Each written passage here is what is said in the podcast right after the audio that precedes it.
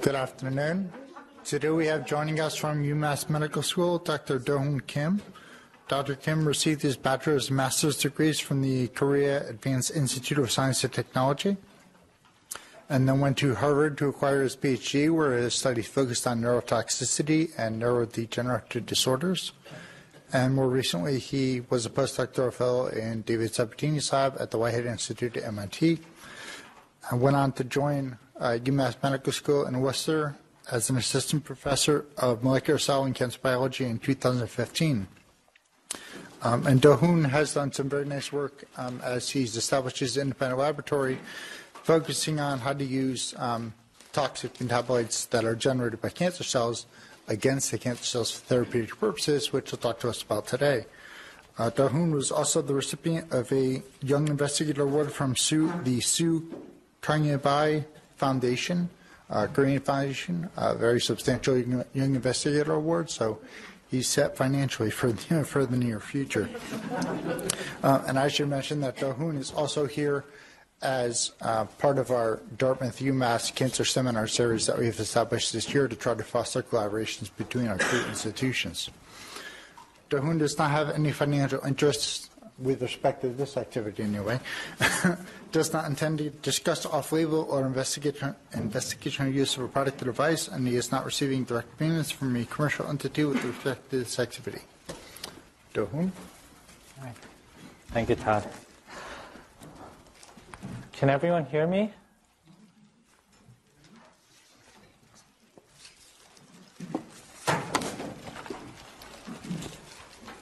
It's a pleasure to, to visit this campus and to share some of our, uh, our recent work uh, that uh, we've been working on for the last uh, uh, slightly past uh, two years since, since I've started the lab. Um, the work that I'm going to present is still in the develop, developmental stages, so please feel free to interrupt me at any point if there's anything that I didn't explain well there are any uh, constructive or non-constructive criticisms, it's okay.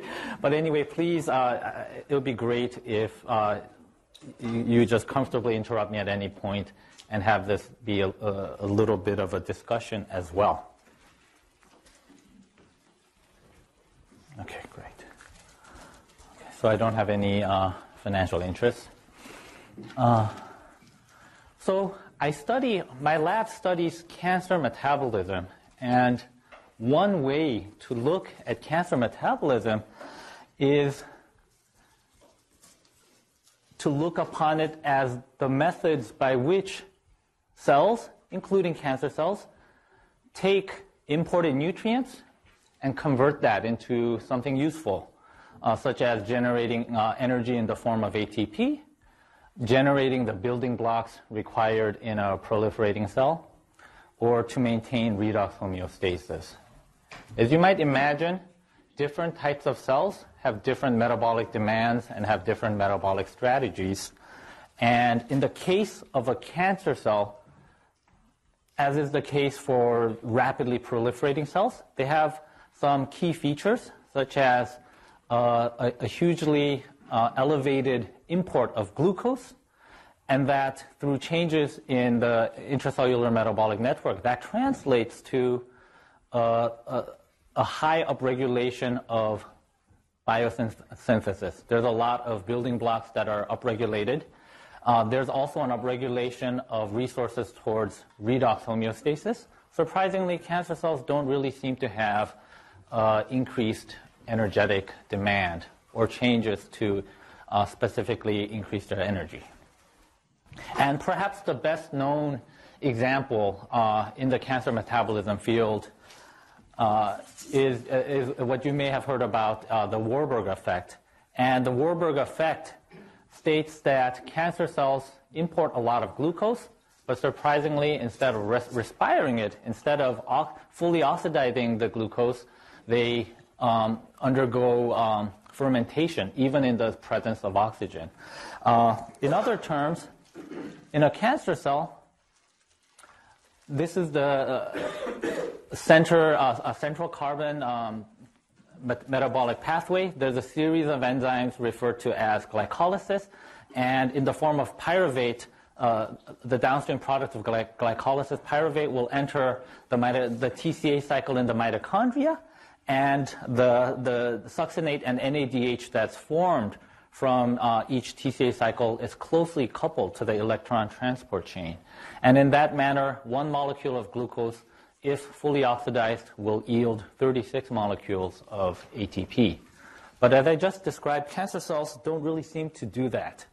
Uh, oh, sorry before I get there. There's a couple of important shunts that I should first mention, which is that at the level of fructose 6-phosphate, uh, these carbons from glucose can actually be diverted to something called the pentose phosphate shunt. Ultimately, this is used to generate the ribose 5-phosphate backbone in DNA. Is also used to generate NADPH, an important uh, redox molecule. At the level of 3-phosphoglycerate, uh, there's also another side pathway called the serine biosynthesis pathway. In a series of three enzymatic reactions, this 3-phosphoglycerate is converted to serine, and then this serine can be broken down in a couple steps to provide one carbon units, and those carbon units provide the carbon for uh, nucleotide synthesis, for, such as purine biosynthesis. Uh, the carbons themselves become the donors for the methylation reaction. Also, again, in the process, NADPH is also produced. In a cancer cell, they have high import of glucose. But interestingly, that glucose mostly does not end up in the TCA cycle. Instead, there is a switch in the isoform of pyruvate kinase, which uh, uh, catalyzes the phosphoenolpyruvate to pyruvate conversion step. Instead of PKM1, as is expressed in most tissues, Cancer cells and other rapidly uh, dividing cells, such as in the embryo, they predominantly express the PKM2 isoform. And long story short, PKM2 is much less active. It can be downregulated compared to the more constitutively active PKM1.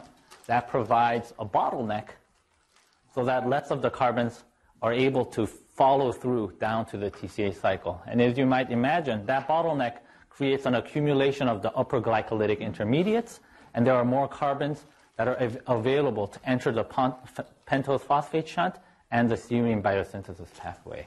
And what you might appreciate here is that in this manner, instead of using glucose mainly for ATP, there, this is strategically favorable because most of the carbons end up uh, in the form of redox and biological building blocks, which you might imagine a growing cell needs in much higher demand than actually compared to the ATP demand. So that's one known strategy and perhaps the best known example of how cancer metabolism can be changed. But that's just one example. And um, we, uh, my lab believes that, again, there's a whole within the entire metabolic network of cells that consists of uh, roughly 1,100 metabolites that are direct substrates and products of 1,872 metabolic enzymes probably there are many, many changes uh, that are yet to be fully understood in cancer. So we've been really tr- trying to take a step back and not focus on one pathway.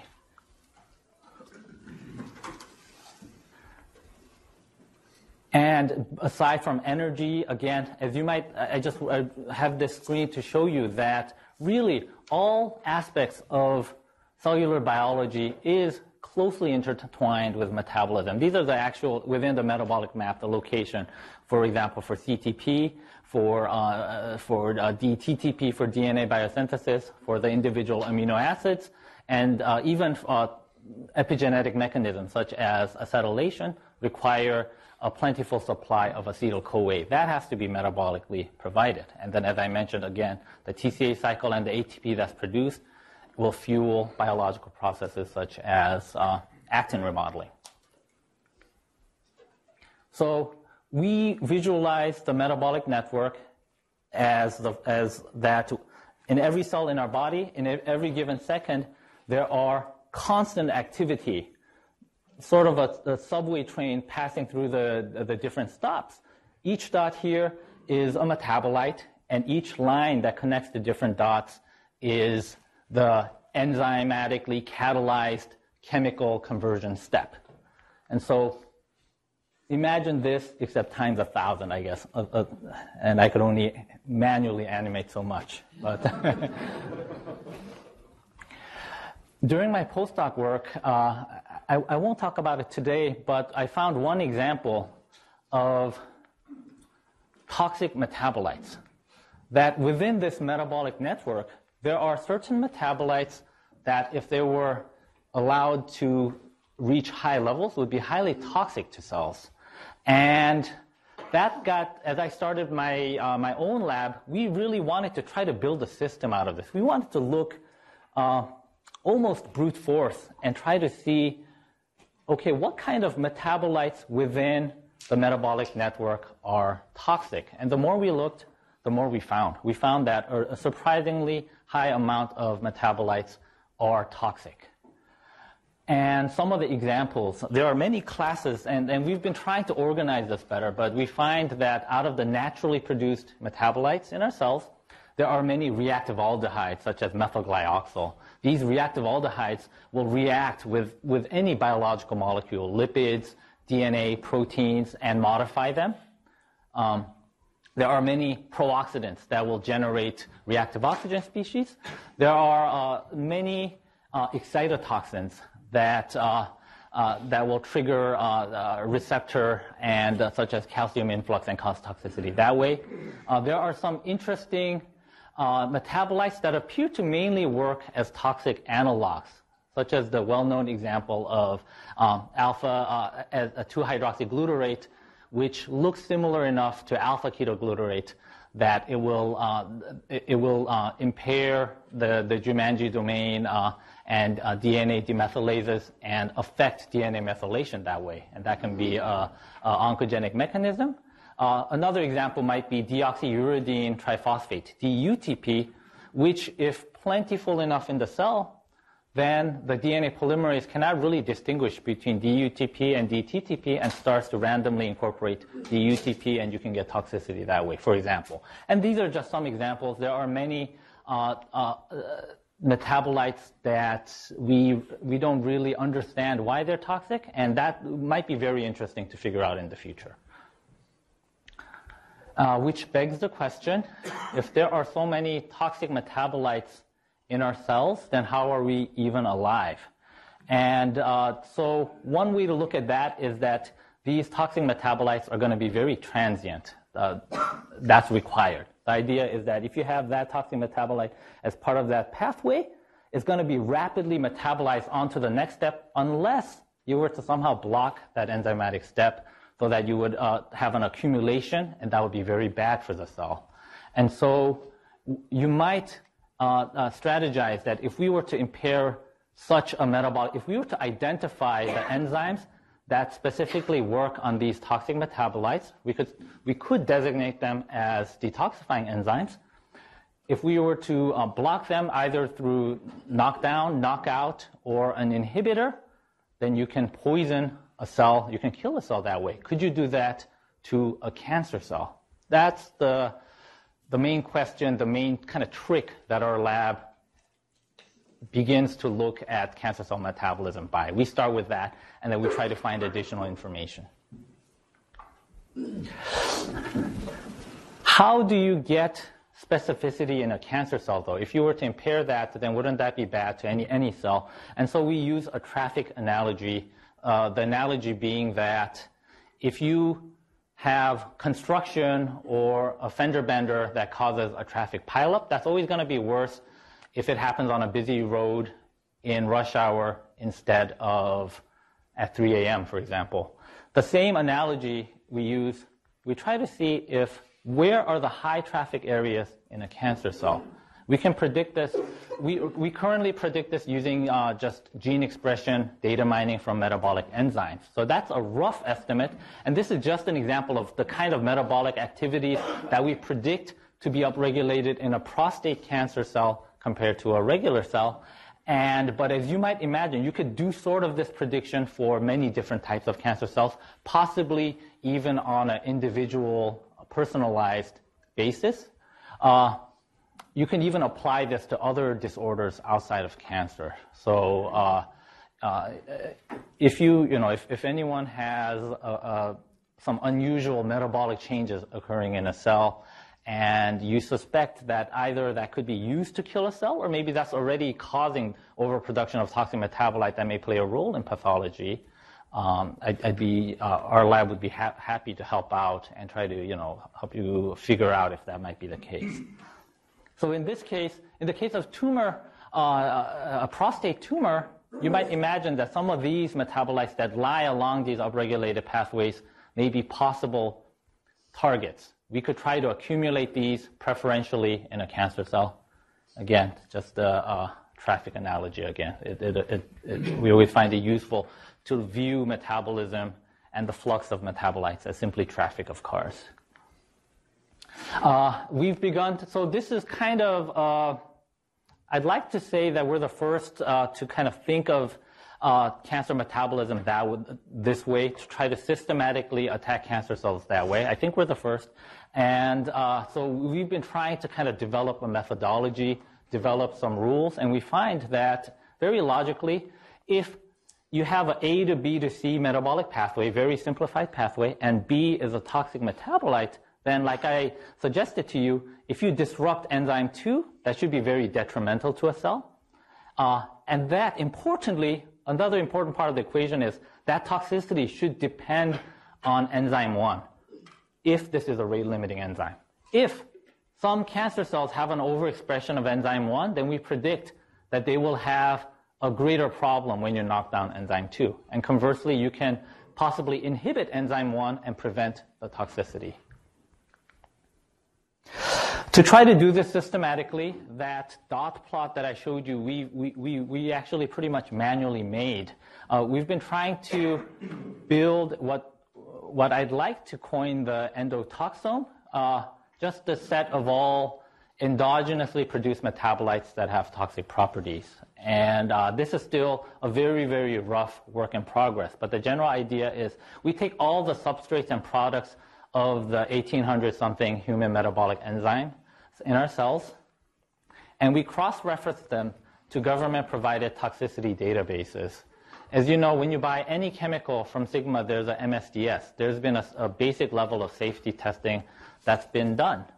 Uh, formaldehyde, we all know that that's very nasty stuff, but actually formaldehyde is naturally produced in our bodies, in neurons, for example. There are many examples like that. So by cross-referencing the the toxicity data that's provided for these metabolites, uh, we've been able to find that a, a, surprisingly large number of these metabolites are toxic.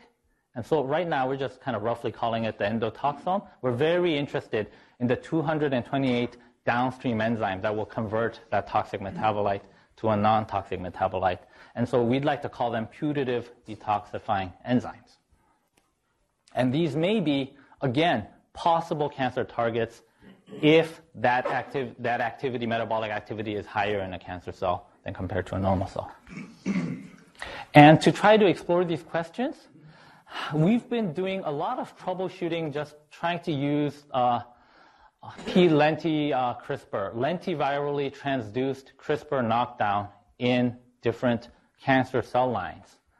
Um, what we like to do is examine these detoxifying enzymes across a panel of 12 different cancer cell lines.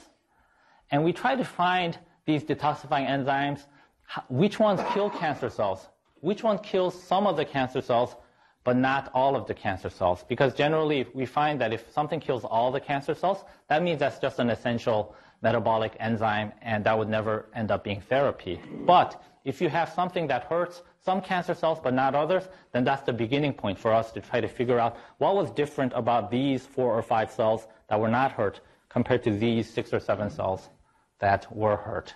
And then we can try to, again, look at what are the conditions that determine its toxicity. So what we do is we take these cell lines and we look at the whole population of cell lines when we've infected them with the P-lenti CRISPR and we select them. So every cell should be selected, should have the lentiviral risk, and it should be, we find it to be very, very efficient. But uh, there's still a lot of problems trying to get that to work across 12 different cell lines.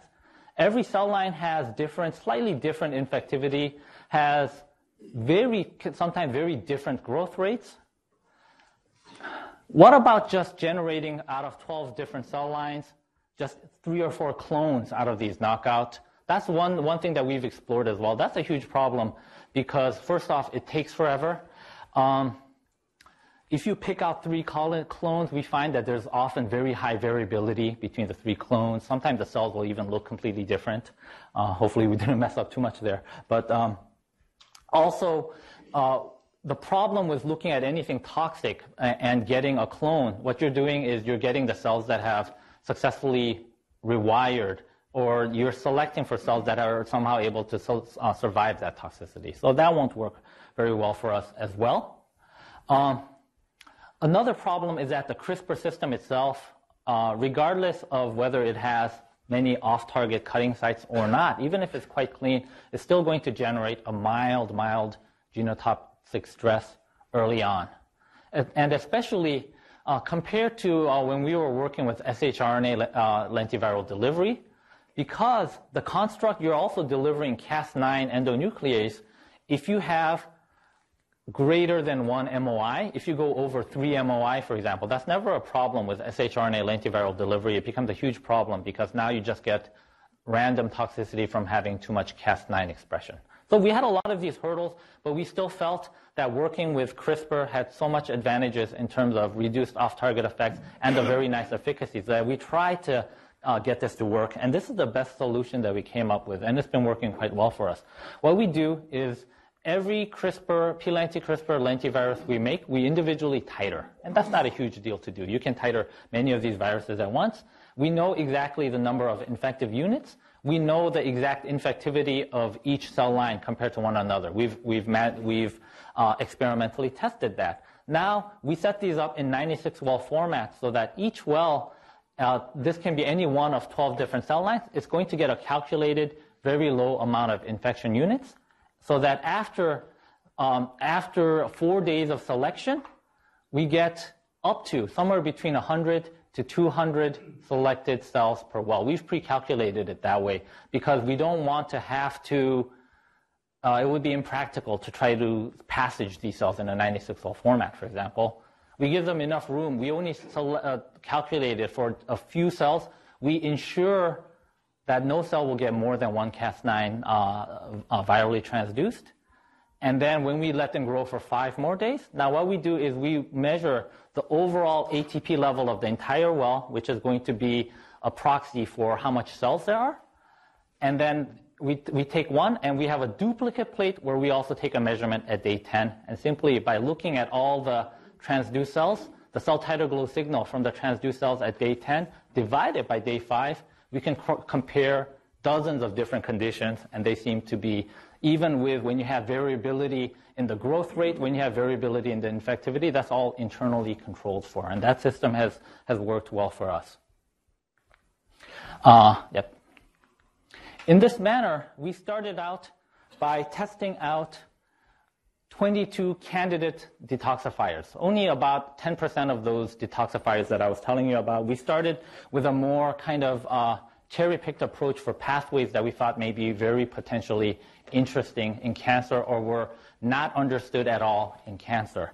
And so out of that initial uh, uh, CRISPR approach, we got two hits, GRHPR and CEPHAS2. If I have enough time, I'm going to mainly talk about CEPHAS2 if we have enough time, we'll briefly talk about GRHPR.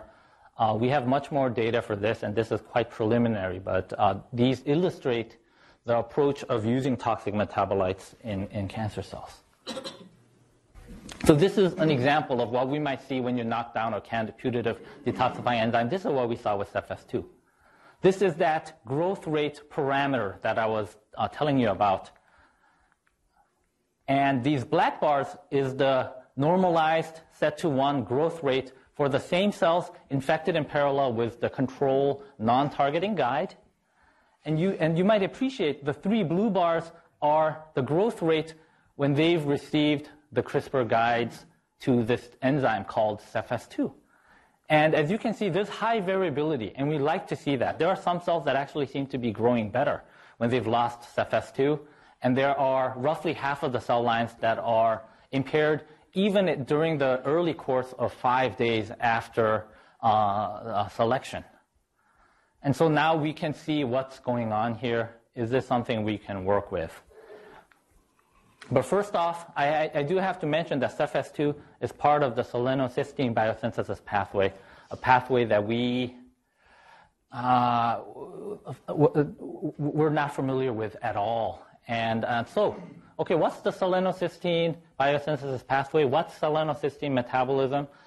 As you know, we, we need, uh, selenium is a micronutrient. We need a little bit of selenium to survive. We don't need a whole lot, but we need a little bit of selenium because selenium in the form of uh, inorganic selenium, the main form being selenate and selenite, these will be converted through a series of uh, uh, uh reactions to first produce hydrogen selenide. I'll just refer to this as selenide for simplification. And that will be converted by CEFS2 to, it will be phosphorylated to form selenophosphate.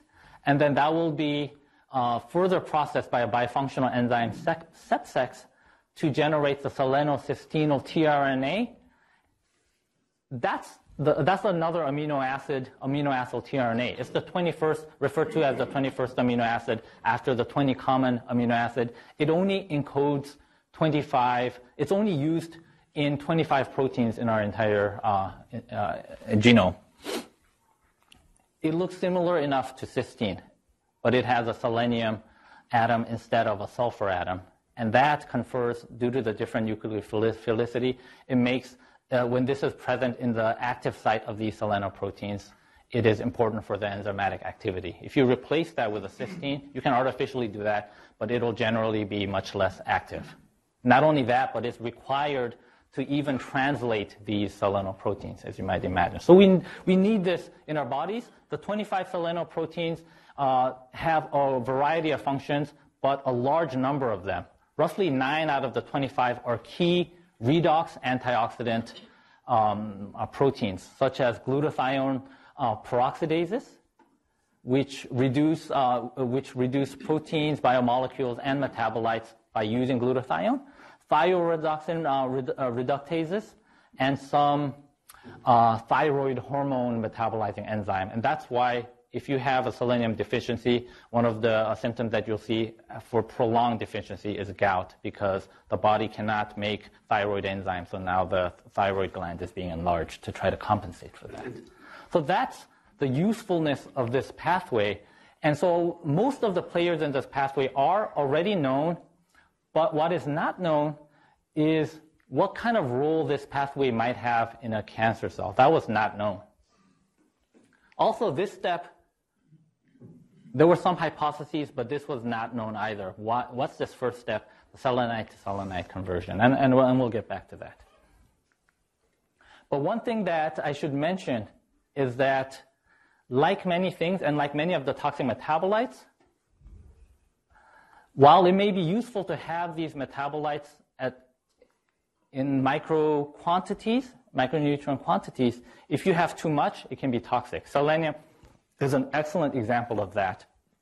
This is why I had that weird picture at, the, at my introduction slide. This is a painting of Marco Polo in his Silk Road travels. And he wrote in, in, in his diary that when he was traveling the Suzhou region of, of Western China, he wrote that it's a fact when they take that road, they cannot, so he's talking about the camels and, and horses and such, they cannot venture amongst the mountains Oh, actually, yes. They cannot venture amongst the mountains with any beasts of burden excepting those accustomed to the country on account of a poisonous plant growing there, which, if eaten by them, has the effect of causing the hoofs of the animal to drop off.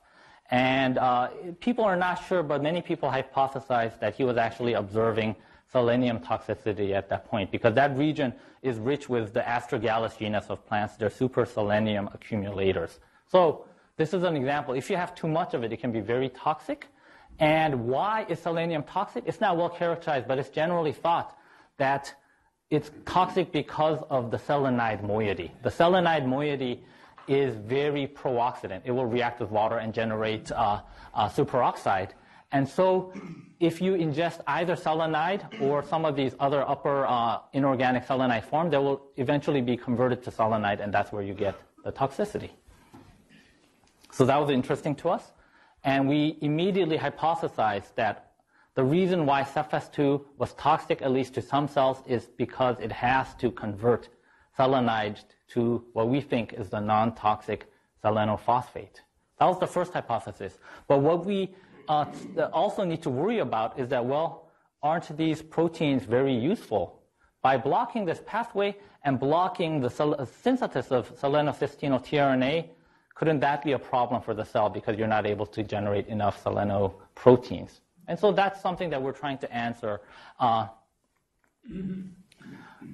another thing that the reason why this pathway was really interesting to us is if you remember, I mentioned that in order for it to work in cancer, there has to be some sort of cancer cell selectivity. The, the pathway has to be hyperactive in a cancer cell. And we suspected that this may be the case because very, even from very early on, as early as 1966, it had been appreciated that this upstream precursor of the selenocysteine pathway, selenite, tends to preferentially localize in tumors. So much so that it was briefly uh, uh, tested out as tumor labeling agent. And as you can see here, although, although there's also high enrichment in the liver as well. But that got us interested. We thought that, okay, this could mean that this pathway may be more targetable to a cancer cell than normal cells. What we first tried doing was knocking down the downstream enzyme. Instead of CEPFS2, we tried knocking down CEPSEX, and this should prevent selenoprotein production, which we do determine using GPX4 as a marker, you do lose selenoprotein uh, expression, but because CEPFS2 is uh, ATP coupled enzymatic uh, uh, step, it's, it's, it's, generally thought that this will not be reversible. So even if you uh, inhibit CEPSEX, we don't think that you will get hydrogen selenide accumulation. We don't think so. And accordingly, we find that when you knock down CEPSEX in cancer cells, they are hypersensitized, again, using this total cell titer glow as total amount of cells remaining on the wells after treatment with tert-butyl hydroperoxide, which is a lipid peroxidating uh, toxin, we find that the cells that have CEPSEX knockout are highly, highly sensitive compared to the control cells. But, well, what about the cells themselves if they're not challenged? If they're not challenged, when we compare the, the response of these two enzymes, um, the cell's response to losing any of these two enzymes, we find that compared to the toxicity that I was talking to you about when the cells lose the CEPFS2 enzyme, when they lose the CEPSEX enzyme, there was very mild toxicity. If you keep growing them, eventually, uh, after a few weeks, if we try to uh, maintain the cells, the cells start dying off uh, worse than this. But we think that so there's a window where you have acute selenide toxicity, and then later on, you will have detriment, but that takes much longer because you're losing selenoprotein expression. Oh, sorry. So, so far, it's supporting that the selenide detoxification, not, not absolutely proving, but it's supporting that selenide detoxification by CEPFS2 may be important in some cancer cells.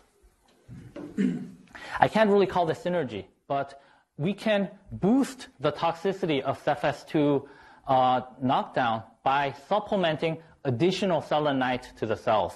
And we find that compared to, this is already um, 100% is set at the growth rate of the cells before the selenium treatment. This means so that when you have this lowering of the bars, this is the additional toxicity that you would see in addition to what you would expect simply from CEPFS2 toxicity or simply from selenide, uh, selenite toxicity. We find that it's much more toxic when you put the two together. Again, that supports that it's a role of CEPFS2 to detoxify selenide. It's a toxic gain of function. One thing that's missing is a, a, huge problem that we have that we need to solve before we can say this with more confidence is we need to directly measure selenide. And no one so far has been able to do it ever because hydrogen selenide when you, uh, is volatile, so it cannot be measured using standard LCMS MS or ICP-MS or even chromatography approaches.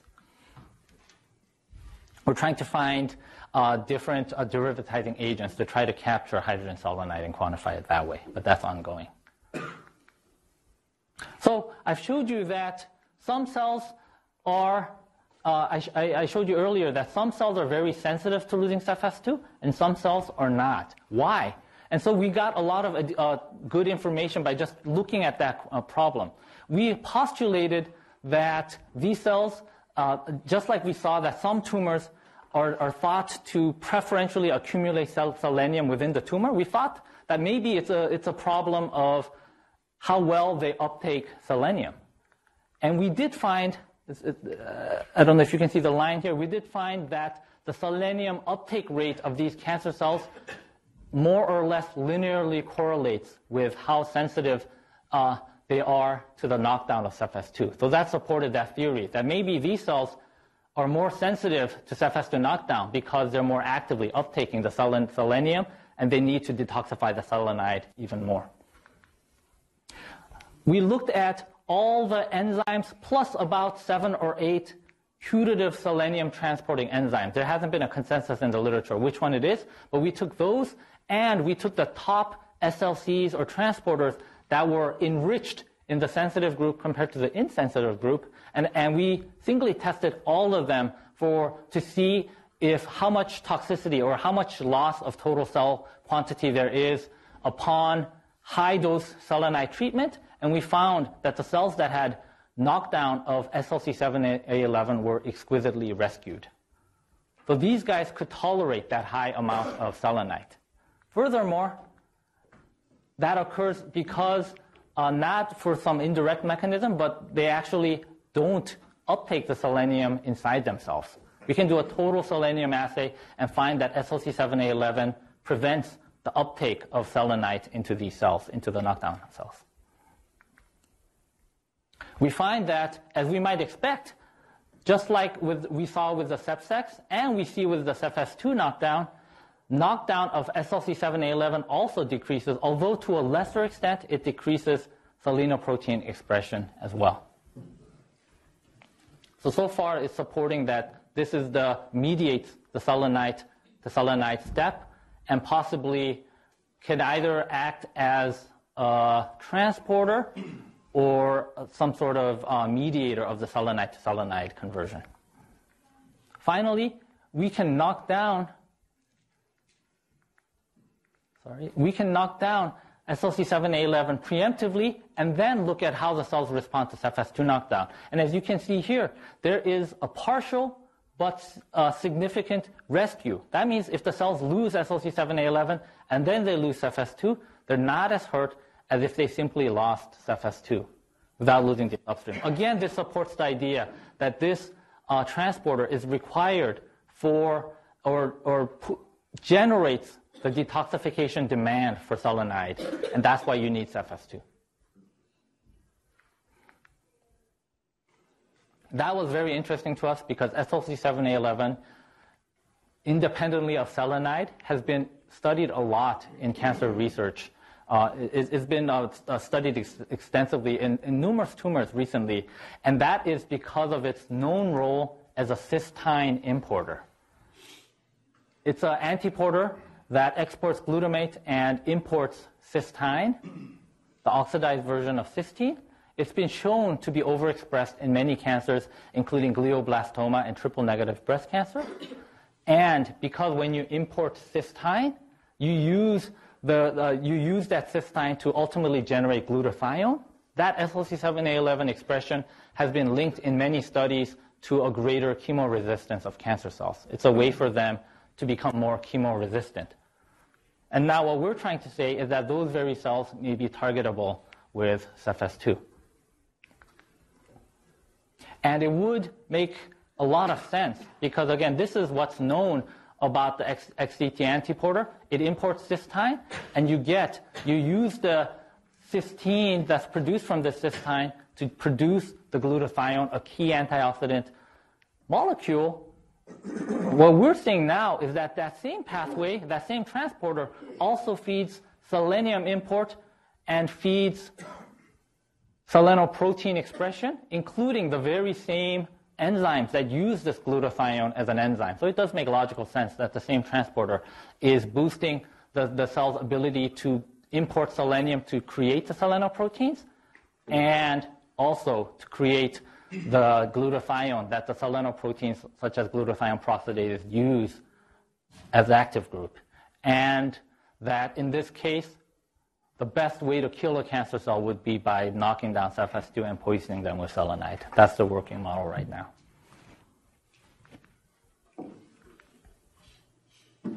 And like I mentioned to you, there's a selective uh, uptake of selenium in cancer cells that was already previously appreciated. And we believe that that's the basis for why, when we've tested, we've tested two other immortalized cell lines. So far, we've looked at four non-transformed immortalized cell lines, and we have not seen a toxic effect of CEPH2 knockdown in the normalized cell lines. So we believe that this is likely to be, at least to a degree, cancer selective. And so, uh, so you can uh, see the kind of logical um, approach that we try to take to use uh, these toxic metabolite producing pathways to selectively kill cancer cells. And I, and I talked to you about these rules, and so far the selenocysteine pathway seems to follow all of those rules. And because uh, I have some time left, I'd also like to talk to you about the second hit that we got. We think is really, really intriguing, but it's quite uh, preliminary data right now. So, yeah, one of the things, and, and the key thing that we have to do is test this in, in uh, mouse models. We'd like to see, make sure that this sort of mechanism works under in vivo context and the amount of selenium that you might see under there. And we want to see if we feed the mice on selenite supplemented chow, that we can get even more toxicity by doing that. On to the second hit, GRHPR. What's GRHPR? It's part of hydroxyproline degradation pathway. Hydroxyproline is degraded through a series of steps ultimately generating what we classify as the toxic metabolite glyoxylate. Actually, both of these, both of these are toxic at high levels. And the reason for that is because if you have too much glyoxylate sitting around, it will form oxalate, which itself will precipitate to form calcium oxalate crystals. That's the main, that's not the only, but that's the main constituent in most cases of kidney stones. And that's the same calcifications that you see when you have a, a mammogram, and the same sort of calcifications that you see that's often associated with malignant breast cancer. One of the main components is calcium oxalate crystals there. GRHPR is believed to function by processing glyoxylate to glycolate, and that's going to prevent the oxalate accumulation. And that's why if you actual human patients that have loss of function of GRHPR, they have uh, a syndrome called hyperoxaluria, where they have huge levels of oxalate and they have a series of systemic problems, including, again, those kidney stones. Why might this be important in a cancer cell, though? We thought that a really, really intriguing aspect of hydroxyproline is that really the only place that you see hydroxyproline is in collagen. You don't, the body is unable to generate free hydroxyproline. The body generates hydroxyproline residues by post-translationally uh, uh, hydroxylating proline that's already on proteins, such as in collagen or in elastin. 80 to 90% of the extracellular matrix is composed of collagen, and out of that, 15% of all residues in collagen is actually hydroxyproline. That's a huge amount. The extracellular matrix is really where you have non-free hydroxyproline, and as you might imagine, if you break down those collagen, such as by matrix metalloproteinases in an invading cancer cell, and you ingest and degrade that hydroxyproline in your lysosomes, that's where you're going to get free hydroxyproline. So while not proven, we hypothesize that in a cancer cell that's in a collagen-rich environment, namely cancer cells that are in the invasive front, such as in breast cancer. Now, this uh, diagram is a little bit watch, washed out, but, you, but as, as, uh, as, pathologists will tell you, um, uh, you can very easily distinguish the collagen uh, fibrils just from a, a, normal hematoxylin and eosin staining. And you might imagine that a cancer cell that's beginning to invade into a non-cancerous region will encounter and will have to break down through the expression of collagenases and matrix metalloproteinases, this extracellular matrix, to provide the space for it to invade the surrounding areas. So that is already a known feature of invading cancer cells. They express extremely high levels of MMPs, they express extremely high levels of collagenase. So we hypothesized that might then GRHPR have a de- detoxifying role in invading cells? Now, the answer to that is that we're just beginning to really ask that question, but we have a few really, really intriguing uh, preliminary findings, which is that we do find that cancer cells, if you feed them hydroxyproline, they are able to process oxalate. So that's known. That's not, I mean, that's not surprising, but it just uh, does show that they have the capacity to process this hydroxyproline to oxalate. But the really, really interesting thing is that when you culture GRHPR knockout, when you knock out GRHPR in cancer cells, you do lose viability, and that viability is enhanced when you culture the cells in collagen instead of just in standard plastic plates. So we believe that what we may have here is uh, a manifestation of the increased hydroxyproline slash glyoxylate detoxifying demand in possibly a, a, cancer cell that's invading into its surrounding, although we need to test this using obviously more relevant invasive models.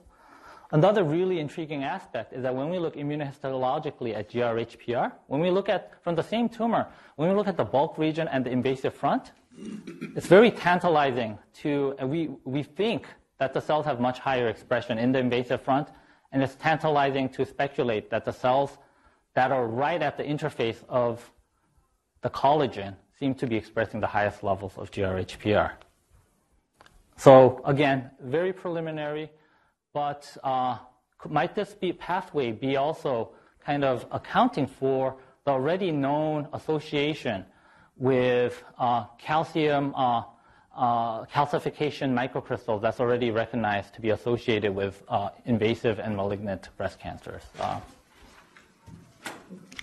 yep. So, so these are again, you know, ongoing studies, but we believe that we're finding examples of being able to exploit toxic metabolites, specifically by targeting these cancer activated pathways or cancer, relatively cancer specific pathways. We take advantage of the cancer cells' upregulation of those pathways to selectively poison them.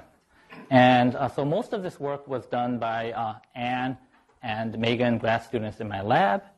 And uh, please, uh, we've already uh, really enjoyed this kind of joint uh, seminar series where we've had uh, uh, several of your group visit here at our school. So we, we look forward to uh, continuing that. Thank you very much for your attention, and I'd be happy to take any questions.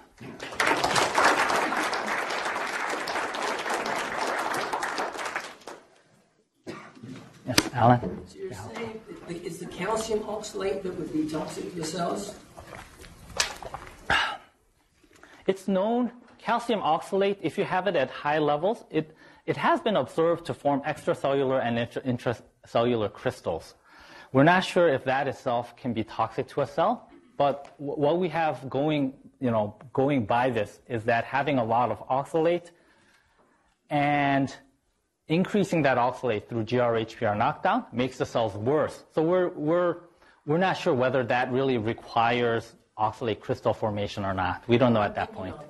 Uh-huh. Uh, cells are very good at regulating calcium, but there's many ways to disrupt intracellular calcium. You can get huge spikes of cytoplasmic yeah. calcium. Yep. Yep. I'm wondering what happens if you were to combine oxalate, oxalate yeah, with, yeah. with a spike of calcium. That, that, that's a really intriguing thought. As you mentioned, yeah, the, the cell level would be much lower. So is that rate limiting in how much oxalate crystal formation there would be? And how would that compare to the toxicity you get of the calcium influx? Maybe if you had some way to moderately enhance calcium influx in a manner that would not kill normal cells. One of my students. okay. But that, that, that, that's certainly an uh, uh, intriguing idea. We, we haven't uh, um, gotten to that point, but we'd love to try to push this system by, again, by adding, uh, feeding more hydroxyproline. Again, the whole idea with these toxic metabolites is that you can modulate how effective it is. If it wasn't quite enough to get the toxicity that you wanted, it's very feasible to feed the mouse and ultimately the human uh, enriched diet. And then it's all about that therapeutic window, how much more toxicity you can get in a cancer cell compared to a normal cell. It'll have to be tested, but at least the option is there. Or if it's too toxic, we can restrict the input and try to make it a little bit milder. But, but anyway, that's a great point. Yes? I was wondering what strategies you're, you're thinking about to, to inhibit SNEP-S2 and, and GRPH. Uh, can you make small molecules to those enzymes? It's generally, it's generally thought that metabolic enzymes are a very attractive target to companies because they're enzymes. So they, they, they should be inherently druggable. Worst case scenario, you can just try to design analogs to the normal substrate. Uh, we're not ac- experts on that part, and that part we haven't been in, you know, in, in the 2.3 years that I've started my lab. That, that's something that we want to explore in the future, but right now we just want to do everything all do all the functional assays, do combinatorial knockdown with the detoxify enzyme and upstream, and get all the information that we can for the mechanism and propose that one could design an inhibitor, and that would be the next step. Uh, again, uh, theoretically, most of these enzymes should be druggable.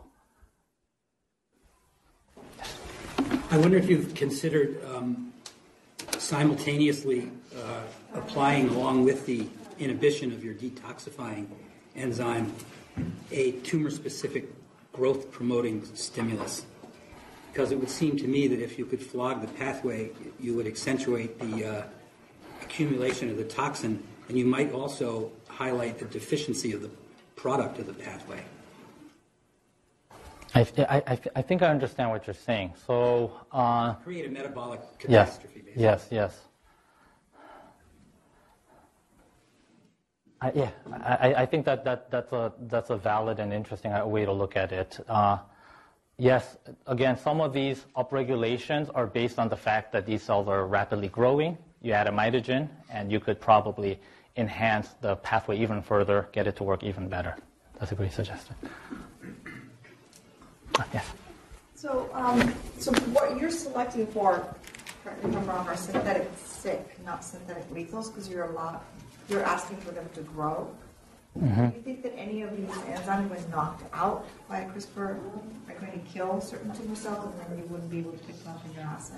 So right now, uh, just for uh, efficiency's sake, our main kind of bread and butter is a 96-well approach that's very conducive to just looking at many, many different cell lines, many, many in a matrix, many different guides from many, many genes, look at a lot of combinations at once, and we measure with cell titer-glow. But that doesn't tell us if the cell titer-glow signal is lower, whether that was because uh, some of the cells died, or maybe none of the cells died and they just grew slower. So once we see that, then we start to look into detail. It does appear that the CEPHS2 phenotype is mostly a dying off phenotype but we, we, we do have to characterize it. We feel that in many of these cases, and in my previous postdoc work, again, you can uh, uh, trigger acute cell death. In some, I'd like to carefully argue that this should be much more acutely toxic than starving a cancer cell, where oftentimes generally depletion strategies uh, often can result in slower growth and uh, cyto staticity, but p- perhaps you could get a rewiring. I don't know how well that occurs or not. But here, depending on the toxic metabolite pathway, if we have a really, really nice toxic metabolite pathway, we think that we should hit, be able to hit them with a really acute punch to kill them. But, that, but it, it probably depends on a case by case basis. Yes. So um, it seems like this would work really well on as, as Bill pointed out, the rapidly dividing cells, which there's a lot of various drugs that target those cells. Yeah, yeah, but yeah. It seems like there's cells which are more quiescent, which yeah. avoid yeah. things that are targeting rapidly. So, so have you thought about that? And like, how would this fit?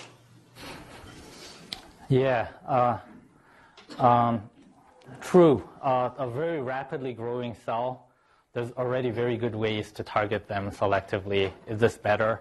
Um, in the example of GRHPR, the second example, preliminarily we believe that that's a process that's not really related to how fast the cell grows, but more to how much collagen is degrading. Uh, so that's one example.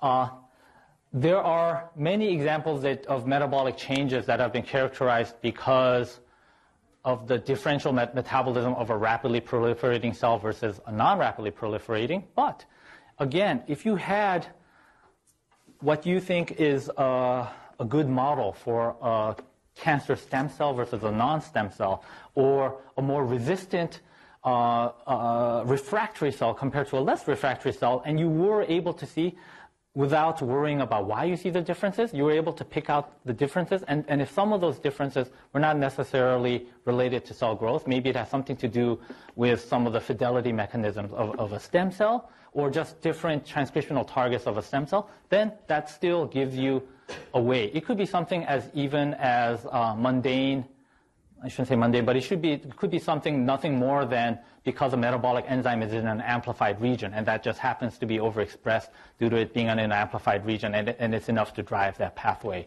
Uh, it, again, it's really a case-by-case uh, basis, but I still feel that there's going to be many, many metabolic changes and, and, as you saw from the map, many, many targetable metabolic pathways, I mean, t- toxic metabolite pathways that we're going to be able to utilize in a specific cell type, regardless of whether the change was due to uh, rapid growth or not. That's, but, but again, uh, we're, we're kind of, again, showing the first few examples before we try to really kind of outline a good system, I guess. I guess that's what I'm uh, So I, I think Marco Polo made a very astute comment, observation that was the native horses and or camels survived. Yeah, yeah, yeah, yeah. We don't know it's selenium. Yeah, yeah. That's yeah. their mechanism of resistance. So I guess these, uh, I didn't read enough into it. I just, I was, I just wanted to show that picture. But um, I would presume that the native animals know how to not eat from those plants. They know not to eat from those plants. And, and, uh, and those kind of Marco Polo's uh, traveling caravan would just non-discriminately eat. it's either yes, either they've learned what to eat or uh-huh. they, are resistant to what they eat. Yeah, yeah, I, I can't. Yeah, yeah, yeah, yeah. um, I, I, should also mention that again, the, the reason why people already appreciate selenium toxicity to the extent that they do now, a large part of that is because in the Great Plains, when there was like this big livestock, uh, there were some regions in the Great Plains that also had these selenium concentrator plants, and that became a huge problem in livestock kind of uh, the business where cows were doing very badly. Uh, so yeah, it's, it's, it's not very. You can find many regions, including in the U.S., where uh, that would be a problem. Yeah. Any more questions? Okay, thank you.